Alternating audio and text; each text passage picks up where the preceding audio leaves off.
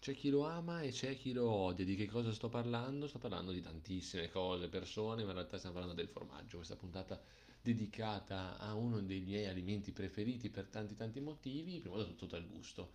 Tanti di voi non apprezzeranno questa mia affermazione, tant'è che la puntata deriva appunto da dibattiti tenuti in ambiente lavorativo sul gusto eh, appunto del formaggio, a cosa è dovuto, perché piace così tanto e perché non piace altrettanto ad, ad alcune persone. Beh, per definizione cos'è il formaggio? Il formaggio è un blocco coagulato di latte cagliato, fermentato o digerito da microorganismi.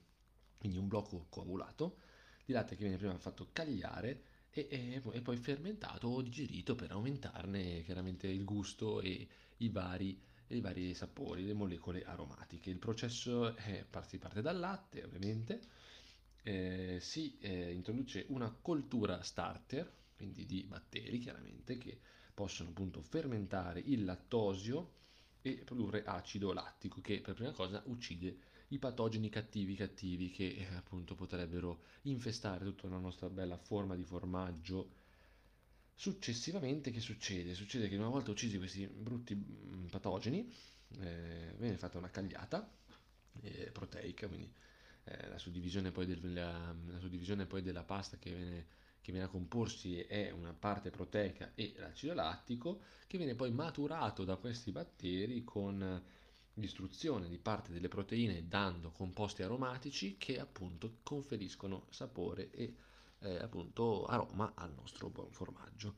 Successivamente queste proteine vengono degradate ancora di più, quindi vengono a formarsi degli amminoacidi che sono molto aromatici, quindi hanno dei sentori molto particolari e caratteristici, e poi infine aldeidi e alcol che sono altrettanto aromatici. Quindi si parte da un latte che può essere chiaramente mm, meno saporito, se stiamo parlando di latte vaccino e non di quello di capra, per arrivare poi a un composto quale un, un capolavoro, quale il grana padano, il gorgonzola e quant'altro, che eh, hanno delle, dei sentori aromatici molto molto forti. Quindi c'è a chi piace e chi non piace perché appunto questi odori sono, che si sviluppano pressoché da, dagli aldeidi, quindi queste molecole eh, che si sprigionano al termine del percorso di fermentazione e di maturazione da parte dei batteri nel formaggio, danno quei sentori molto molto forti. In realtà non è solo quello, gli odori eh, possono derivare anche dalle muffe che vengono eh, innestate vengono, oppure si appoggiano sulle superfici delle forme di formaggio lasciate in maturazione, eh, tantissime diciamo, eh, luoghi e tantissime grotte dove vengono appunto mh, stoccati i formaggi a maturare eh, danno quel sentore tipico al formaggio. Io se faccio lo stesso, mh, lo stesso casera in un altro punto del mondo, non in Valtellina, in quella determinata eh, location avrò un sentore totalmente diverso, come nella birra, così come nel vino, così come nei formaggi abbiamo la stessa caratteristica. Quindi dicevamo che ci sono odori forti che derivano anche dalle muffe, che non sono solo quelle del muro che sono brutte da vedere e si tolgono con la candeggina o con il cloro, ma eh, le muffe che sono utili ad esempio al Roquefort a diventare così, quindi chiamiamo in causa la penicillium roqueforti, eh, o glaucum per il gorgonzola, lo stilton, eccetera, eccetera. Quindi tutti i formaggi che chiamiamo erborinati o, o appunto eh, con questi sentori molto forti che qualcuno di voi potrebbe dichiarare di piedi. Tant'è che di piedi si parla perché il Brevibacterium, che è il batterio responsabile dell'odore forte del Limburg, del Muster e del Brie, eh, che sono dei tipi di formaggi, eh, sicuramente il brie è molto più conosciuto di altri, eh, danno, danno, quel sentore, soprattutto se lasciate il brie magari tanto tempo in frigo, magari passata anche l'altra di scadenza, eh, in condizioni ottimali si può, eh, è possibile, almeno io già l'ho, l'ho, sperimentato, praticamente cosa succede che eh, questo batterio che va avanti con la maturazione del formaggio sprigiona questi odori molto forti che assomigliano a quello dei piedi, eh, perché questo batterio purtroppo, mi spiace dirvelo, ma è anche tra, i, tra, le dita dei piedi, è stato ritrovato tra le dita dei piedi, non perché pucciamo i piedi nel formaggio prima, perché appunto preferisce quelle superfici. Quindi questo è, è quanto per quanto riguarda i sapori del formaggio, perché piacciono e perché non piacciono. Prima di lasciare però ovviamente un'ultima curiosità parliamo del formaggio fuso tanto osteggiato, le sottilette, adesso senza fare pubblicità a marche varie ed eventuali perché qua nessuno ci paga, eh, eh, formaggio fuso che compriamo al supermercato è da ostentare veramente, da oltraggiare, scusate, non ostentare che è tutt'altro significato, è oltraggiare completamente. Beh, vi lascio la spiegazione innanzitutto e poi spieg- ci spieghiamo perché eh, potrebbe essere meglio non mangiarlo, anche se eh, è buono, è comodo e pratico. Bene, allora il formaggio fuso, ideato da, eh, dal Walter Gerber nel 1911, svizzero, caseario, quindi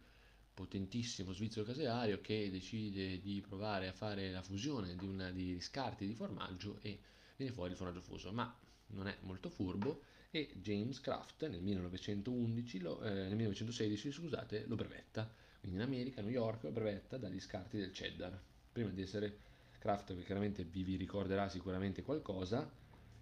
e dagli scarti del cheddar addizionate acido citrico, dopo essere stato pastorizzato, aggiunta di sale, aromi ed emulsionanti, nel 1950 viene messa in vendita la famosissima e inimitabile forse sottiletta, quindi il formaggio fuso che deriva dal, dagli scarti del formaggio cheddar. In commercio ci sono tantissime tipologie di formaggio fuso, ciascuno ha un suo metodo di produzione, ciascuno ha un suo metodo di conservazione, si parte da quelli diciamo un po' meglio, quindi un po più buoni, insomma più pratici, più, no, più pratici no, ma più buoni, decenti, che sono comunque derivanti da uno scarto di un formaggio reale, quindi un formaggio vero, tipo appunto il cheddar, che poi viene eh, sottoposto a diversi processi di trasformazione e arriva, eh, arriva, a essere un formaggio fuso, e poi ci sono quelli che invece vengono, nascono proprio come formaggio fuso, quindi con latte, eccetera, eccetera, eccetera. Quindi si parte dal, dal latte per dare vita a questo formaggio fuso che ha il vantaggio estremo di eh, essere molto di lunga durata, soprattutto se non viene aperto, essere pratico da trasporto, in alcuni formaggi di questo tipo possono essere addirittura eh, considerati scaffali dei supermercati senza essere refrigerati, quindi chiaramente un buon vantaggio. Ma un ma, chiaramente non è esattamente la stessa cosa di mangiare un formaggio normale. Anzitutto eh, i formaggi stagionati contengono poco lattosio, anzi praticamente 0, 0,01%, 0,001, scusa mi correggo, mentre qua eh, abbiamo una, presenza di lattosio non indifferente e comunque hanno una quantità di grasso molta, molto superiore ai formaggi che abitualmente mangiamo, anche quelli da tavola.